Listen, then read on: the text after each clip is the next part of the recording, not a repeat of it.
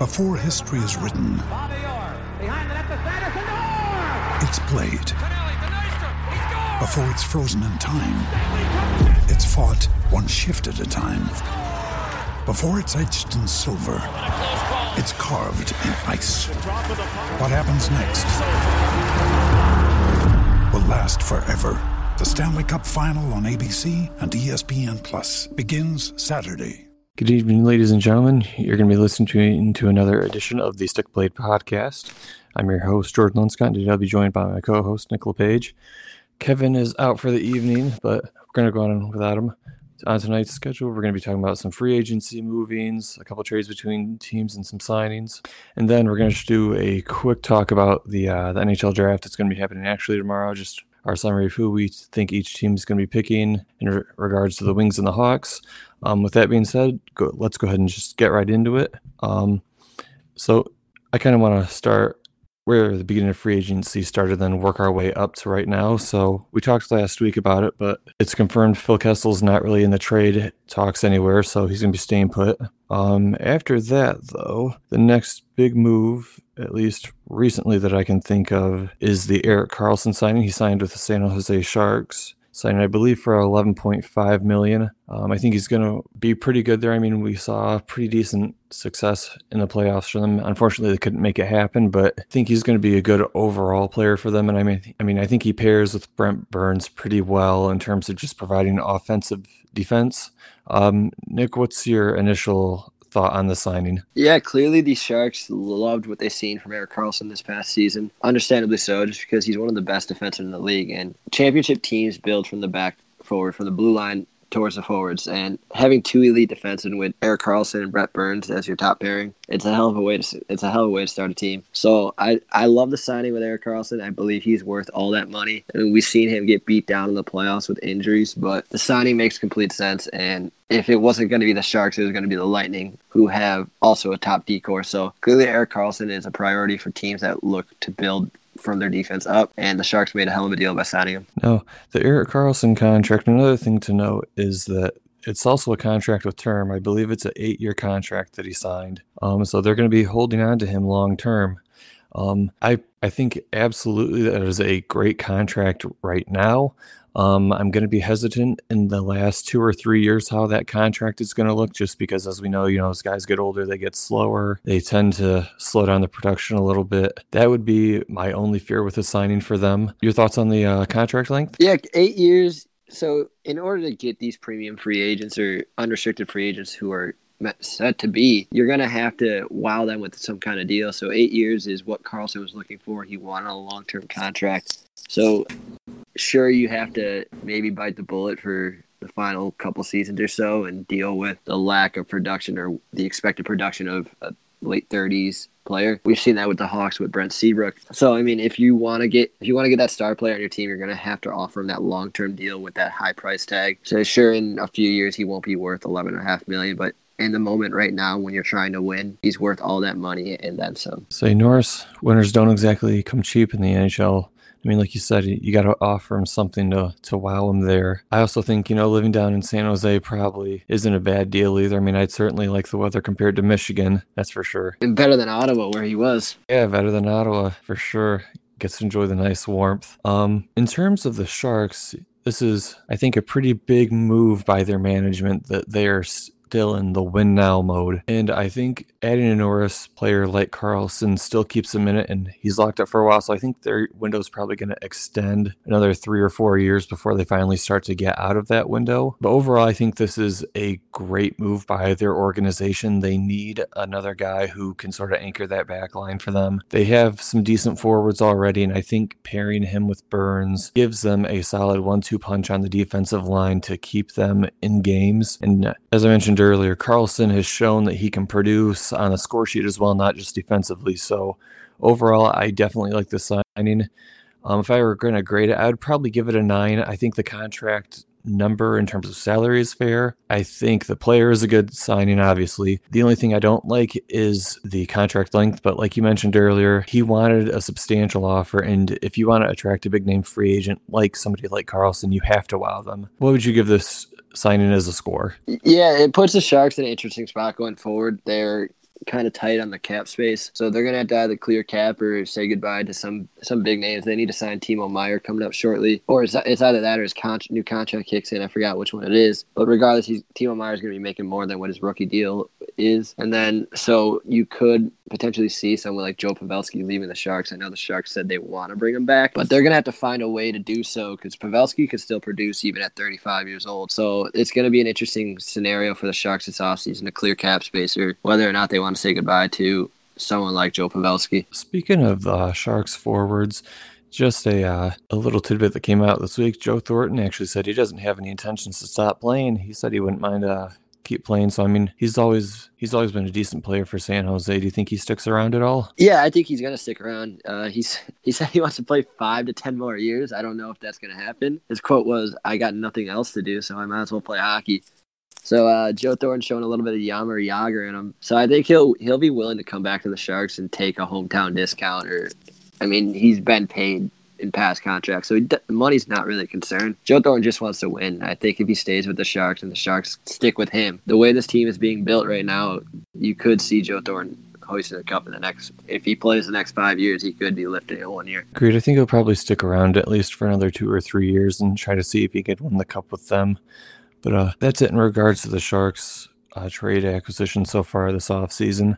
Uh, we'll go ahead and move forward a little bit. Um, another trade that ended up happening was the uh, the Chicago Blackhawks actually ended up trading uh, forward Dominik Kahun, and I believe it was a 2019 fifth round pick for yes. Olli Maatta from the Penguins. Yeah. Since you're a little bit more familiar, Nick, I'll go ahead and let you lead off with uh, what you think in terms of this move. Yeah, so Stan was quiet all off season, which always gets me worried because Stan is gonna make a move when nobody expects it. And it was Saturday. I was just hanging out, just doing nothing, hanging out with the family, and I see this trade pop up on my phone saying Dominik Kahun is going to Pittsburgh for Olli Maatta. And at first, I was furious. I mean, I love Dominik Kahun. I'm, I'm me and a, a ton of other Hawks fans loved what he did his rookie season playing with DeBrincat and Strome. But after letting it a few letting a few days go by, I realized the trade kind of makes sense. I mean, Olli Maatta is not going to fix the defense himself, but he's going to help. So the Hawks have guys like Brendan Perlini and Dylan Sikura to still come back, along with a free agent forward class that's just has a ton of depth to it. So forward was never an issue for the Hawks, and trading Kahun it hurts. It sucks to see a guy produce like he did last year for a guy that might be a top six. He, I mean, he'll be a third at, at best he'll be a top four. He won't ever be a top pairing defenseman. So Olli Maatta, I mean, I was frustrated at first, but he kind of grew on me. He had a great rookie year, and two seasons ago, I think he had 29 points. So Olli Maatta could be one of those guys. He plays like Connor Murphy. So the trade makes sense. You got to build from the back end, and I hope he kind of work. I hope it works out because our defense struggled last year. It was what killed us all last year. So I don't mind the deal. I don't mind losing Kahun, but I thought we could have got a bit more for Dominik Kahun. Looking at Chicago's defense, I mean, you guys have you still have Keith and Seabrook. That's the one-two punch still. You mentioned uh, Olli Maatta. I think he has the potential to be a top four guy. Now you moved uh, you moved uh, Kahun, which I actually liked what I saw from him in the couple of games that I saw. But like you said, the Chicago still has Kane, Toews. They've got Strome. So they've got forwards as well. Um, if you were going to move Kahun for this return plus the pick, do you in your opinion, think that the pick should have even been attached at all? At all? Because in my opinion, a one for one trade, Olli Maatta for Dominik Kahun, I think would have been fair. I don't understand why the pick had to be thrown in for uh, Pittsburgh. I mean, in a sense, you know, Pittsburgh's losing out on a defenseman, which realistically, that's Pittsburgh's biggest weakness in their roster, from what I can tell. So maybe that's why the Hawks threw the pick in. Um, I think I would have been just fine with a one for one trade. I mean, it's a fifth rounder, though. I mean, the chances of fifth rounders panning out are pretty low in the NHL. I want to say they're in the single digit percentages. So, I mean, it's not a huge asset to be giving up. But overall, I mean, I don't mind the deal. Like you, I kind of shook my head and was wondering why on earth was this trade made when I saw it? Yeah, uh, I think the fifth rounder was kind of thrown in there because Rutherford, I I think, said I'll get back to you to Stan, Stan wanted to get a deal done. So, uh, you know, Stan being probably impatient, just threw in a fifth rounder, and Rutherford said, "All right, done deal." But um, one last thing, I mean, not one last thing, and we could go on this trade for however long we want, but Olli Maatta does have two Stanley Cups to his name, so he brings that winning mentality to the Blackhawks, which I like. And he's still young; he's 25 years old, so he has room to improve, and he could he could develop more. So I don't mind the trade in the end. To was a fine player, but he's also expendable. So, and the Hawks don't really have that many expendable assets. So, if there was one, it'd be Dominik Kahun. You mentioned uh, that he's only 25. I think that might have been another good thing to look at for this trade. He's still a somewhat younger defenseman, and from what stats say, it seems like defensemen tend to hit their their peak when they're around the 27 age. So they're about to potentially have him in his prime. I think it'd be pretty fair to say the Hawks are still in their cup window. I mean, they've still got their star forwards. They've still got a perfectly serviceable defensive core. And yeah, the defensive core is aging a little bit as their forward core is, but I think they're still in that window. I mean, really, I think like you said, defense kind of killed them this or killed them this current season. But if that's where Bowman thinks that the roster needs strengthening. I can definitely see why he wanted to make a pickup for a guy like Maatta who could potentially slide into your top four and still has potential room to grow. So looking yeah, at it now, I don't really me, hate the deal. This also tells me that uh, they're gonna they're not gonna sign Jake Gardiner like the rumors were reported, which saves the Hawks three and a half million with this Maatta trade. So I would rather have Olli Maatta at four, or I think he's four point two five or something like that, rather than Jake Gardiner at seven and a half. So I think he's I think Olli Maatta is even better than Jake Gardiner. So I, I, they improved their defense slightly, and it, it means the Hawks are saving their money on this forward free agency class, which I don't mind at all. If we're gonna we're gonna improve it forward, we might as well go get a solid guy like Dzingel or I mean, if they want to make a run at Panarin, I don't think it's going to happen. But they have money for their forwards now, which I love. So uh, this trade wasn't terrible. So I mean, Maatta, I hope could at least be a top four defender for this team, and maybe anchor and bring that winning mentality and develop this defense like with the young guys we have coming up with Jokiharju, Boqvist, and Chad Krys. Okay, uh, we'll move to another another trade. Uh, Kevin Hayes ended up uh, signing a, a, deal with the Flyers for seven years with, I believe, is seven point one four million. A bit of a signing for them again shows that they're going to try to hang him or put him on their uh, their roster for a minute. He's not going anywhere. Um, I think it's a perfectly fine addition to the roster. I mean, forward depth like I've always said, you know, you got to score a goal somehow, and most of your goals won't come from the blue line. Um, I think maybe 7.14 is a little high. I think I would have been a little bit more comfortable with 6.5, but this is what he wanted. Yeah. Uh, the first, my first, when I seen that come up on my phone, the first thought that came to my head is, holy shit, he got overpaid. Kevin Hayes never exceeded 60 points in his career, and you don't.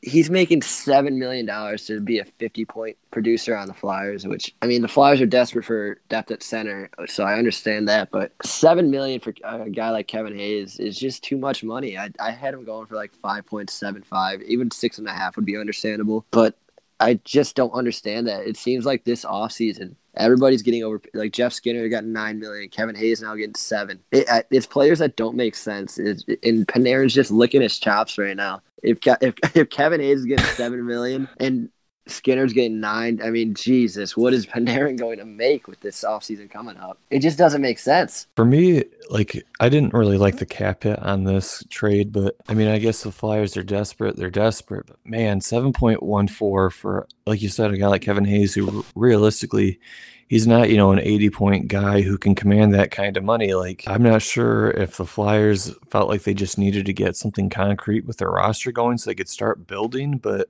I'm yeah, really not sure how negotiations, at least between the Flyers and his agent, could have said, yeah, 7.14 is fair for this guy when, like you're saying, he hasn't really put up the stats to really deserve that kind of money. Yeah, he's. I mean, I'm no knack at Kevin Hayes. He's a fine player. He plays a 200 foot game, and he gets 50. You, you could you could pen him in for 50 points, but still, like we've been going back and forth about it. Seven, you don't. 50 point producers don't get seven million. It's just Kevin Hayes' his agent should deserves a raise after this. So uh, Kevin Hayes, I mean, he's a fine player. Flyers got a good player, but too much money, way too much money for Kevin Hayes. Definitely agree. Um, another big move for the uh, free agency and uh, and trade front. Jacob Trouba ends up moving from the Winnipeg Jets to the New York Rangers. Um, I believe the New York traded what was it, the first rounder, and I'm trying to remember who they traded along with it. Neil Neil Pionk. Neil Pionk to the Winnipeg in exchange for Trouba. Um, now, granted, Trouba is a RFA, I believe. So yes, he's going to be looking to make a signing after this year. I actually think New York made this trade a because I think they want to run Shattenkirk and Trouba together and just see what they can get working. Which, in addition to that, they also have the pick that they made last year, which I think their rebuild's going to go a lot faster than a team like Detroit, who hasn't gotten lucky in the draft lottery. I like the signing. I mean, you get him for one year, you're going to have his RFA rights. I th- partially think that New York picked him up just so that they could talk to him this year in terms of getting a sign. And I don't think they want him to hit the free agency market because a guy like that is going to command big money. I mean, you're talking about a defenseman who's going to sign a lengthy contract through his prime, and he's still fairly young. So you're going to not have to, like, say he signs an $8 million deal. You're not really going to have to deal with bad years for that contract very long. Yeah, I love this trade for New York. I thought it was just a hell of a deal. You're giving up the 20th pick and Neil Pionku. So you're basically you're throwing in a. Uh, I mean, it was it was a trade that the Jets traded to New York for Kevin Hayes. So essentially, they traded Kevin Hayes and Neil Pionk for Jacob Trouba, which is a great deal. Trouba is one of the most was one of the fine young defensemen in the NHL. So, and it also makes this New York Rangers team a destination for free agents. Like they're they're gonna, and then Kakko, who's expected to go second overall, and then like you said, the the the, the defenseman that they took last year, K'Andre Miller, in the first round. So they're building from the back end up too, like with Shattenkirk and Trouba, and bringing Trouba along also makes this team interesting, an interesting place to sign for free agents. They, they could win now next year if they really want to. Henrik Lundqvist is still a stud goalie. He's not what he once was, but I mean, you're going to see these big name free agents that they they will want to go to New York if they're offered a contract there. So Trouba not only improves this team currently, but free agents are looking at this team like this New York Rangers team could win. So it was a great deal all in all in all. So New York just it was something it was something the Hawks should have pursued. I don't think the Jets would have traded Trouba into the division. Like if we offered Kahun and next year's first round pick, I think the Jets would have said no just because we're in division. So the Rangers made out like fools. I thought this was a hell of a deal for the Rangers. You know, speaking of uh, you know, building from the back out. Their building philosophy kind of reminds me of Nashville's, where they didn't sign a bunch of like high end forwards, but yet they built from the back, had an amazing defensive core, and because they have that defensive core that can move the puck and keep it out of the zone, their forward group doesn't really have to be all stars. I mean, the best way to put it is, you know, you can't get scored on if you're not in your own zone. And I mean, building from the back out, it seems to be the way that a lot of the successful teams in the league are trending. Yeah, and you see the I you see the Hawks doing it now too. I think if you want to win, it's I've mentioned it several times just in this episode already. You got to build from the blue line, and the Hawks the last three drafts have been doing so. And these elite teams like Nashville, who are pain to are pain to play, so I think you're gonna if you wanna if you wanna build a championship caliber team, go for go after these star D men, and New York's doing that right now, and they're gonna be a problem in the future with that defensive core that they're building. Um, another note, just a little side note for this move. Um, before this trade was actually made, rumors were that uh, the two main teams looking at him were New York and the Red Wings. So Red Wings fans had been wanting us to pick up Trouba for a while, but didn't uh, didn't end up working out for us. Um, just a quick note on the Wings front, no signings or trades or anything like that, but Steve Yzerman came out this week and basically told the media if you're looking to build a team through free agency, you're not going to do it. You have to draft and develop players on your own. So, Wings fans, if you're looking for big splashy moves this off season, I think you're going to be disappointed. I mean, Steve said, you know, he's not looking to make a move just to make a move. So, unfortunately for Wings fans, there's in my at least based on what I can see, I don't think there are going to be any major moves for us this off season. Yeah, um, uh, but it does show that since the Wings inquired about Trouba, it does show that they're willing to make a move for the right guy, which that should be exciting. Like Shane Gostisbehere is out there. I wouldn't be surprised if the Wings are one of the teams that are inquired about him. The, the Canadiens are involved with him. So, but it is all about building homegrown talent. You're not to, free agency is only to temporarily fix things. So you're to improve your team through trade and draft. And Yzerman showing interest in Trouba is a sign of encouragement for this team as a whole. So uh, Red Wings fans should be excited for these next coming years because there's going to be there's a storm brewing in Detroit, and it's going to be powerful once it's all said and done. We'll go ahead and move on to another signing. Uh, Jordan Eberle signs with the uh, Islanders for five years, five point five. Um, I actually like this deal quite a bit. I've seen some people saying you know he's getting overpaid, but I think a guy like Eberle who can play in your top six is worth five point five. I mean that seems to be the going rate for top six wingers in the NHL right now. I mean, he can score, he can he can skate, not amazingly, but I think he can skate. Um, I think just overall a fair deal, nothing spectacular, but nothing that's a ripoff either to the uh, the team or the player.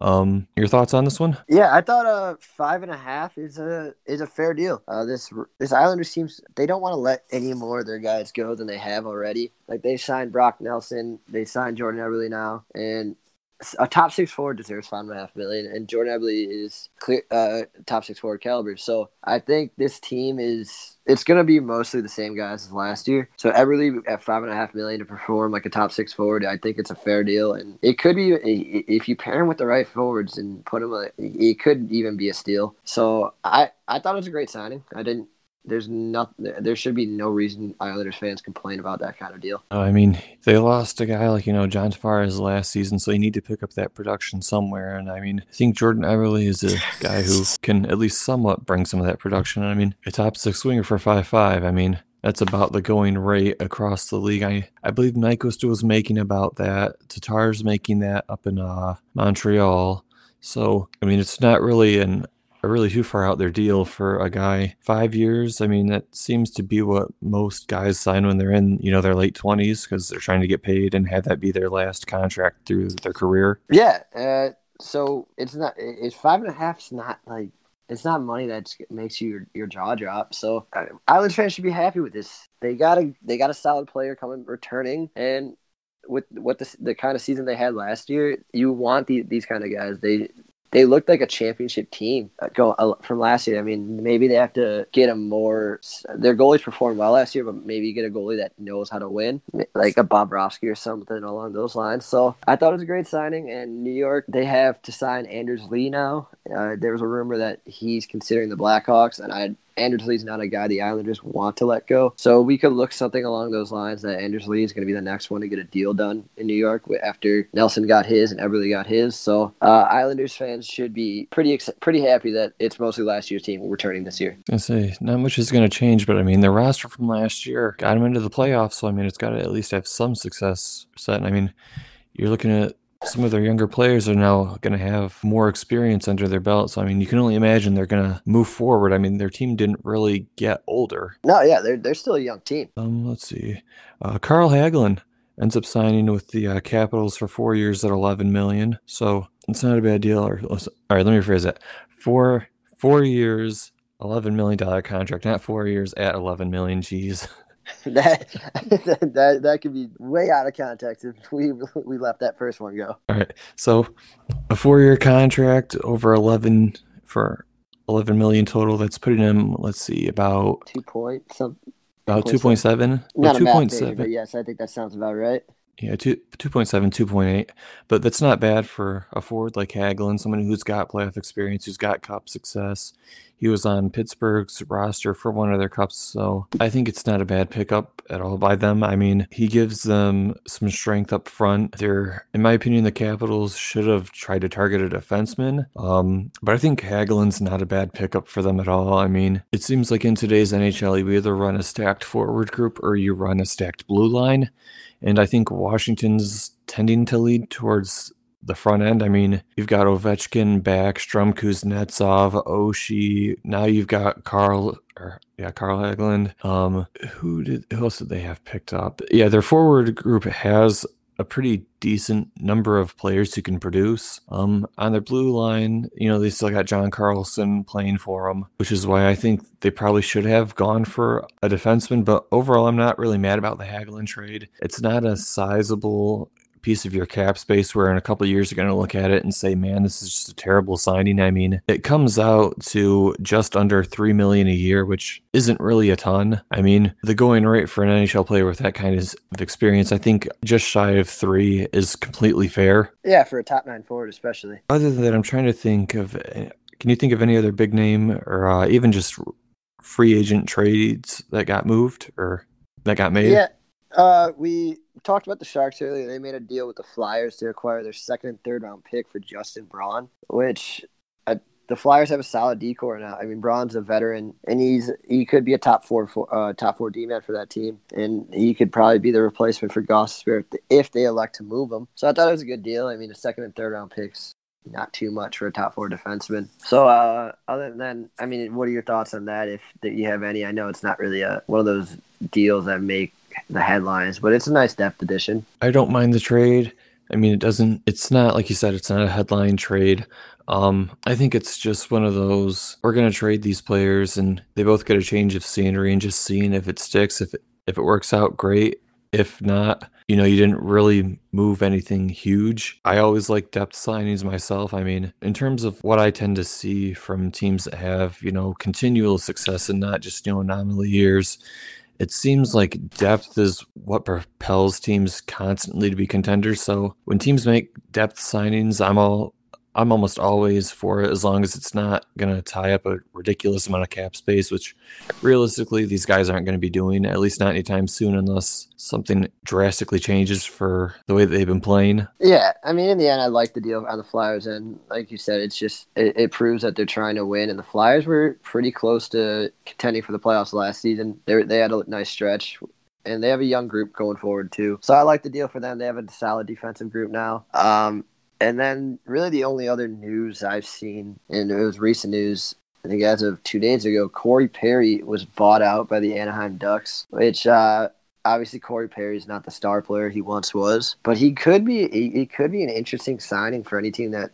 goes out and gets him this offseason. He's he has that elite scoring ability, and uh, injuries have plagued him over the last couple seasons, but that that kind of shocked me. I thought he was going to be a duck for the rest of his life. You know, I would actually really like to see a team take a one-year deal on him and just try to essentially use him as a forward piece. I mean, obviously, a team's not going to sign him for what was he making like 8.6 or something like that. Yeah, something along those lines. So I mean, you're not going to pay you're not going to pay a guy like him 8.6 but i think if a team took a one year deal on him at like five i wouldn't i wouldn't really question it i mean he's shown that you know when he's healthy he can produce and he can be an elite you know forward um he's not terribly old i mean he's go he's starting to age up there but he's not you know 37 or 38 i mean i think a one year yeah, deal got- would be great yeah, like a one year prove it deal. Like prove you still have something left in the tape. So uh I, I, I, if there's a team that thinks they're on a brink of a playoff team, being brink of being a playoff team, and they have the money to go get someone like Corey Perry, they should take the chance on him. What's the worst that could happen? He doesn't work out for one year, and uh, then you move on. So I don't think he's. I, I, I think a team should take the chance on him because the worst that's going to happen is he doesn't work out for one season, and then you lose all that money. You that money is gone the next year because he's not in the roster. So you, you, t- you essentially take a one one year deal on him sign him to even if it was like a one year four or five and then let's say he just doesn't work out for your organization you just flip him at the trade deadline to a team that could or thinks that he might be decent and i mean even if i can't remember can you retain a salary at the deadline? Yes yeah you can still retain salary at the deadline. Okay so like let's say they retain half of it and like let's say they sign a five year deal or a five million one year deal and he just doesn't work out wherever he's at they flip him at the deadline for a pick and retain half salary, so 2.5. I mean, 2.5 million for Corey Perry in the playoffs for a team that is either in a win now mode or thinks they can make that push. I mean, I can't really see 2.5 being something as a fan of any team really that I would be mad about for a potential elite forward still. I mean, 2.5 for somebody as a rental when you have maybe a late round pick tied up in it. I mean, you can't really be mad at that. Yeah, and you can't like his stats really haven't showed anything the last few years, but that Ducks team is just it, it's not good. They they have all these old guys that they're overpaying. I mean, Corey Perry was included because he's making eight million, but guys like Ryan Kesler and Ryan Getzlaf getting the age he is, and they don't really have any youth star talent. So they're not going to. He's not going to put up big stats like he used to, like the 50 goal season he had uh, six or seven years ago. But yeah, he's a flyer. He's a like he's a flyer type of player you want to take the risk on. And like you said, I mean, if there's a playoff team out there that looks so if he doesn't work out on your team, but the playoff team sees him, you can retain some salary and make a trade at the deadline, and he could mean something going forward. And he has that winning mentality. He so he'll he, he'll go he'll end up somewhere. His career's not over, and uh, like three and a half to five million is a fair price to go get Corey Perry. I believe that is it for the uh the signing and tradings, at least the big ones. Um, have anything else that you would like to cover on this front, Nick, before we move on? No, I think uh, I think what with it being tomorrow, I think the draft should be uh, our next priority. Okay, so let's go ahead and uh, talk about the draft really quick. Um, at this point in time, obviously Jack Hughes and Kaapo Kakko are considered the consensus one and two picks. Um, but then three beyond that's it, generally a toss up.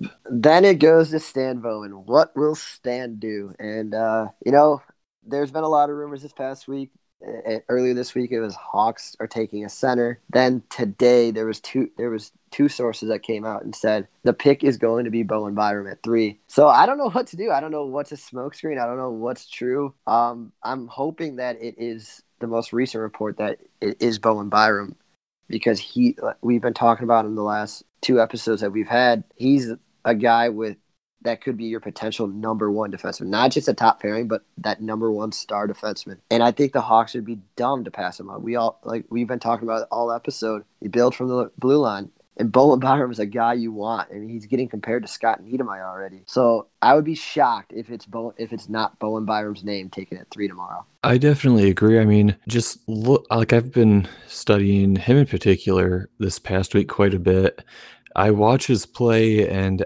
everything about it says number one defenseman. I mean, from his passing to his setups, his skating admittedly does still need some work. I'll give people that, but he's still very fast.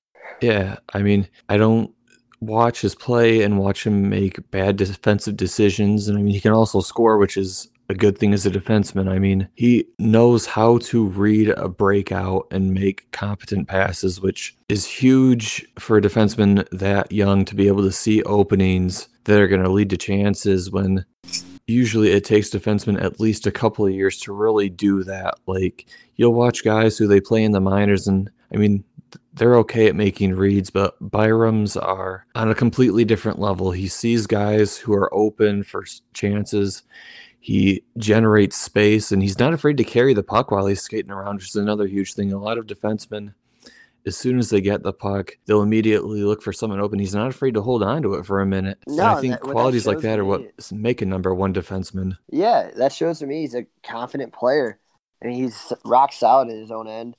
And but like you said, the confidence in controlling the puck and reading plays and finding finding players open and splitting the seam and stuff like that. It not only does it show that you could be a top pairing defenseman, but you could be your power play quarterback, like what we've seen out of Erik Gustafsson this year. I mean, sure, he's really only known for his offensive talent, but Bowen Byram's a true two way defenseman, and he, he could bring that scoring.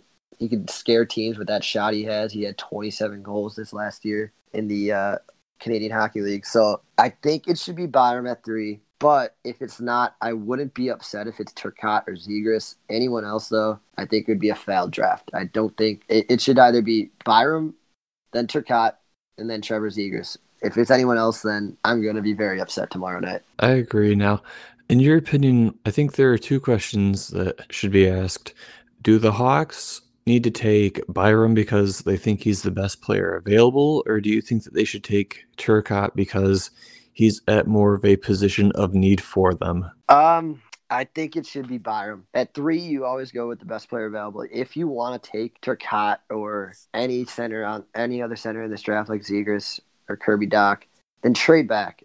Trade back a couple spots and go get that center that you want. But at three, you should always take the best player available because even if you don't need them, you could find a way to use them, like trading away our defensive prospects that we have and clearing out room to make him useful on this roster. I mean, he's going to be useful, but to give him more room and let him find his way with the team quicker. So I think they should always take best player available at three. We clearly that did not happen last year with the Canadiens taking Coke to and passing on Phillips passing on Phillips Zadina, who ended up with the wings. But the best player available should always be the pick at three, and I think in this case it is Bowen Byram. Talking also about just the wing side of the draft. Um, I mean, really, picks three through three through the rest of the first round are going to be quote unquote toss ups. I mean, generally, like you were saying, you know, the idea is that Byram is the consensus third if we're looking at defensemen. And not only that, the unique thing about Byram is I believe he's the only defenseman slotted to go in the top 10, right? Uh, yes. Well, as of last week, yes. Today I seen a report that uh, the Oilers are strongly considering Philip Broberg at eight. So uh, that's interesting. I could see, so Broberg could find his way into the top 10 if the Oilers are that high on him. But other than that, based off like rankings, he is the only one going in the top ten. But Broberg could find his way up there. I mean, when you're in Chicago's position, I think you know you have the chance to take the only defenseman slotted real who's been at least consistently slotted in the top ten. I think you'd be kind of I don't want to say naive, but I think it'd be foolish not to take it. I mean, there's a reason he would be the only defenseman slotted in that top 10. So Yeah, if he's the only I- one, there's got to be something to his game. Yeah, I think, uh, like you said, you it would be foolish not to pa- to pass on. Not, not let me clarify. It'd be foolish to pass on someone like Bowen Byram. So if he's truly that number one defenseman, I don't care how stacked you are in the defensive development program with the prospects that we have. You go build that team, that D prospects even more by drafting Bowen Byram. So. I mean, Turcotte and Zegras are going to be fine players, but Bowen Byram's without a doubt better at the defensive position than they are at the center position. Admittedly, I'm not familiar with the Kings uh, prospect pool or, or the other teams who are slotted to go before Detroit in the draft. So I'm not really sure who they're taking. Um, Detroit, their pick is interesting because it's not a solidified, this will be the best player available at this position. It's very much, you're going to be taking a chance on just about anybody at that point because you don't know who before you was going to take who. Um, I think personally, Podkolzin should be the pick. I've seen people saying, you know, he's not a top 10 draft pick, blah, blah, blah. But I think you look at a kid like him who he's already playing in the KHL. Like, that's a league with men. How do you look at a player like that who, even though you're not going to get him potentially for two years, how do you look at a player who's already playing with men and not say to yourself, that's the kind of player that we want in our organization who has the potential to be a top line winger. I think Detroit would be absolutely mistaken for not taking that. I mean, I know I've seen some people saying, you know, if Turcotte slides, they should absolutely take Turcotte. But I look at Detroit's center depth, and I mean, you have Dylan Larkin, you have potentially Joe Veleno, who by all accounts should not have slid to 30 last year, not by a long shot. And then you also have potentially Rasmussen, Andreas Athanasiou.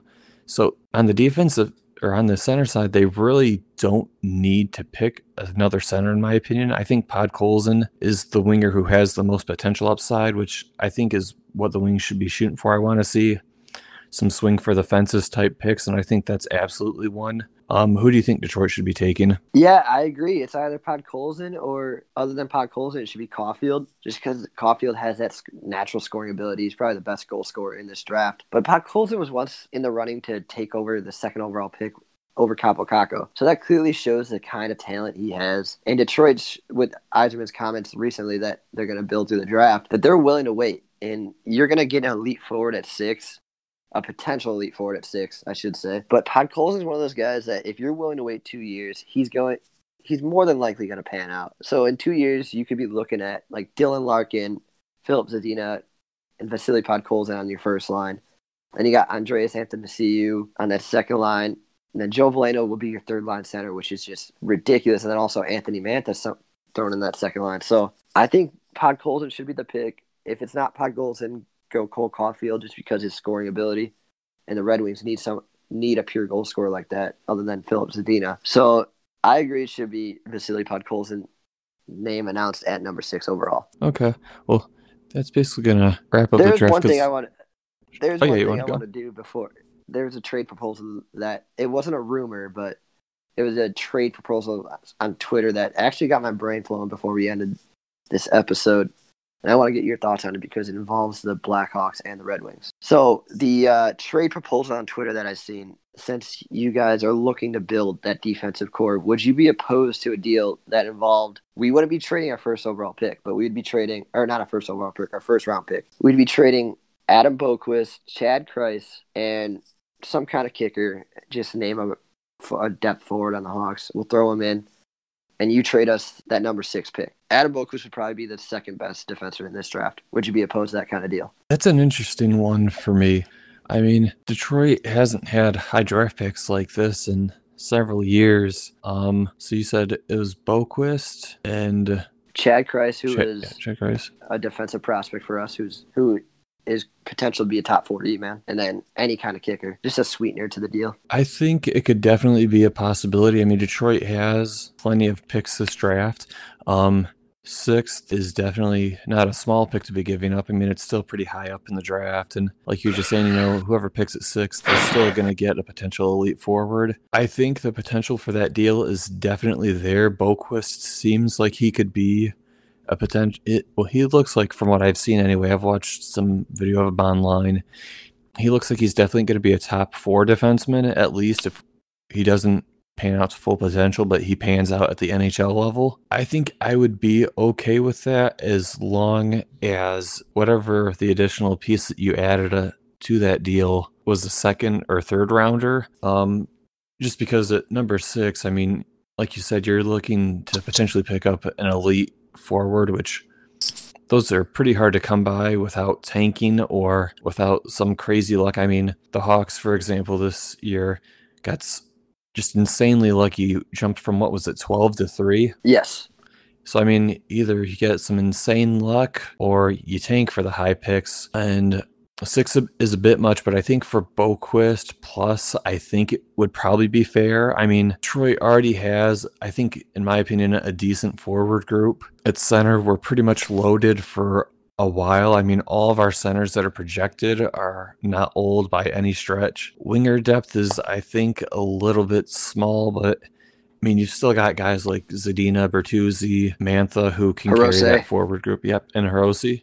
Hirose actually surprised me a lot this season. Um, assists per game yeah, but I think at forward they're fine. So if they were going to pick up a forward with the sixth pick, I think I would be open to it or open to that trade just because I realistically don't think they need more forwards. And I mean, Yeah, like you said, I- we're looking to fill out our blue line. So right now, I mean, Filip Hronek is, for all intents and purposes, going to be our top pair defenseman. And Dennis Cholowski looks like he's going to be a top four, worst case scenario. So I definitely like the trade. Plus, Kronwall's getting. I'm not sure if they talked about resigning him yet. And I haven't seen anything yet, but yeah, I definitely think trading the sixth pick for some pretty decent blue chip prospects is is a perfectly fine trade. Yeah, I think uh, the only way, the reason why I looked at it, I think six is too high to take Philip Broberg and Adam Boqvist. I mean, he's he was a top ten pick last year, and if the Detroit truly wants to fill that blue line, they get two top four potential D men, and with that. The Hawks would have the three and six, and then the Hawks could go get their center that they want. Whether it's, I don't think Turcotte will make it to six, but they could go get Zegras or Dach with that pick. So they could address both needs by making a trade if they take Bowen Byram and then trade Boqvist. I mean, I, I just thought it'd be interesting just because it involves two of our teams. Uh, that actually that's actually a really interesting trade because, like you said, once you acquire Byram at three, you have a new potential number one in your system, which is why I think makes trading Boqvist okay. Now, if if the Hawks decided they weren't going to take Byram at three, just looking at it from the outside, if I were on the Hawks end of that, I would not make that trade. But Yeah, it has to be Byram at three if they want to make this deal happen. That's the only way it really makes sense if they do. If they take a center, then there's no point in making that trade. Uh, because at that point you're just essentially trading essentially your high Boqvist in my opinion is your guys' best blue line prospect Yes, at least assuming you don't assuming Byram's not there yet but as of this moment I think he is your best prospect until you guys take Byram at third so for you guys to trade him for forwards I don't think really would would make sense but yeah if you guys pick up Byram I absolutely think that that's a potential move that I like Yeah, I mean, think I Detroit think needs to work out. bolster their blue line so Yeah, that's the uh, that's the only reason why I even mentioned it, just because it makes sense for both teams, like ideal sense, not just for one of our team, like my team. But uh, like you said, we got Detroit's looking to bolster their blue line, and Boqvist would be a fine addition to that. I haven't watched a ton of uh, Boqvist since he's been drafted. How do you have any idea what his production numbers have really looked like? Yeah, yeah so his only issue is he's he's kind of sometimes he's lost in his own zone, which he's young. That happens. But his offensive numbers are unreal. I think he had this postseason in the Canadian Hockey League. I think he had 12 goals just in the playoffs. So he's a he's a stud on the offensive end of the ice as a D man. So that could that could scare some teams. Like he'll he's one of those guys that when when he has the puck, you better look out for him to either shoot or he'll find an open lane to pass. So kind of like a Mike Green type of player. Yes, but wait, I I think his offensive upside is has a higher ceiling than Mike Green, way higher. So if he could figure out that his own zone he's going to be a stud all around. Okay. Other than that, I really don't know if there's anything else you want to cover. Last episode we did the uh, who would you pick? Who would you uh, you pick up segment? I think I kind of want to do the opposite this time. We'll take a uh, who do you drop off, and what we'll do is we'll look at our team's current rosters, and then you pick a player on that roster who you're going to drop their contract and just the player completely off your roster. So I'll go ahead and start. So from the Detroit Red Wings roster, I think if there was one contract I would get off of our books, it would probably be Justin Abdelkader's it's no personal vendetta against the man by any means, but I look at the player that we're getting for that price, and on top of that, management seems to just continuously mm. throw him in a middle six position, which I don't think he fills. Um, I think he's log jamming our forwards. I mean, if I'll put it this way, if he wasn't on the roster this year, I think Filip Zadina would have gotten his call up earlier. I mean, in his games with the uh, league, Zadina he seemed like he could skate just fine at the NHL level. He was not great during preseason. I mean, he was okay, but you could tell he wasn't ready for the NHL level. But after this year playing in Grand Rapids, you can tell that he if he's not there, he is on the cusp of making the NHL level. And I think having that contract with applicator A locks up a forward position. Secondly, it locks up ridiculous amounts of cap space for what you're getting. And then on top of that, it's just way too long of a deal for me to want to keep on the books. Yeah, I, I, that makes sense for me. I mean, like I like I only get to catch a few Red Wings games a season, but I live with a bunch of Red Wings fans and I got a bunch of buddies that are Red Wings fans and they constantly bash on Abdelkader.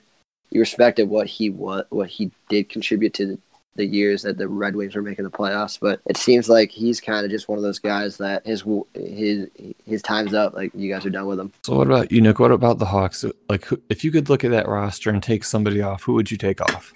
Mine's an absolute no-brainer. It's not Brent Seabrook because he's done so much for this team, and I think he's a great leader in this lock in that locker room. So Mine is actually Artem Anisimov, and my buddies that I always talk to know that I absolutely hate him. He was brought, he was in that Brandon Saad trade, and Bowman, uh, Bowman signed him a ridiculous long term deal for no.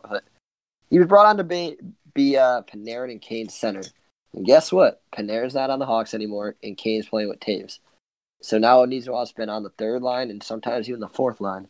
So he's and he's getting paid four and a half million dollars. So in the end, I Artem Anisimov's roster spot makes no sense anymore because Panarin's not there, Kane's not there, Kane, or Kane is there but not playing with Anisimov.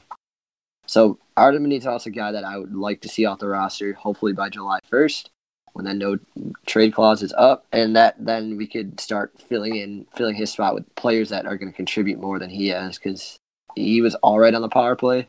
That's where most of his goals come from. But other than that, he's kind of just He's slow. He's old. He's no longer playing with Kane and Panarin. I say, I mean, I don't think he's a terrible player, but like you said, I mean, the reason why you guys picked him up kind of doesn't exist anymore. I mean, like you said, Panarin is gone. Kane plays with Toews now. Like, really, for the amount of con- or contracts salary that he's taking up and just what he's doing for your roster, it's like you said. I mean, really, what's the point of him being on the roster at this point?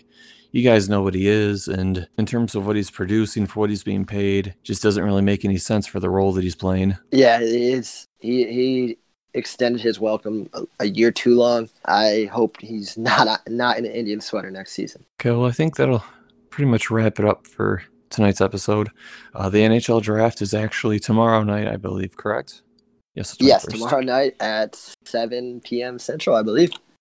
So unfortunately, I will be at work, so I won't be able to watch it live. I'll just get the uh, the TLDR afterwards. So unfortunately, I won't get to watch it, but I'm sure there'll be plenty for us to pick uh, our brains about and just talk about next week. I'm sure there are going to be a couple off the wall picks. There always are. With that being said, I'd like to thank everybody for tuning in. Do you have anything to add, Kevin, Nick? we missed you this week.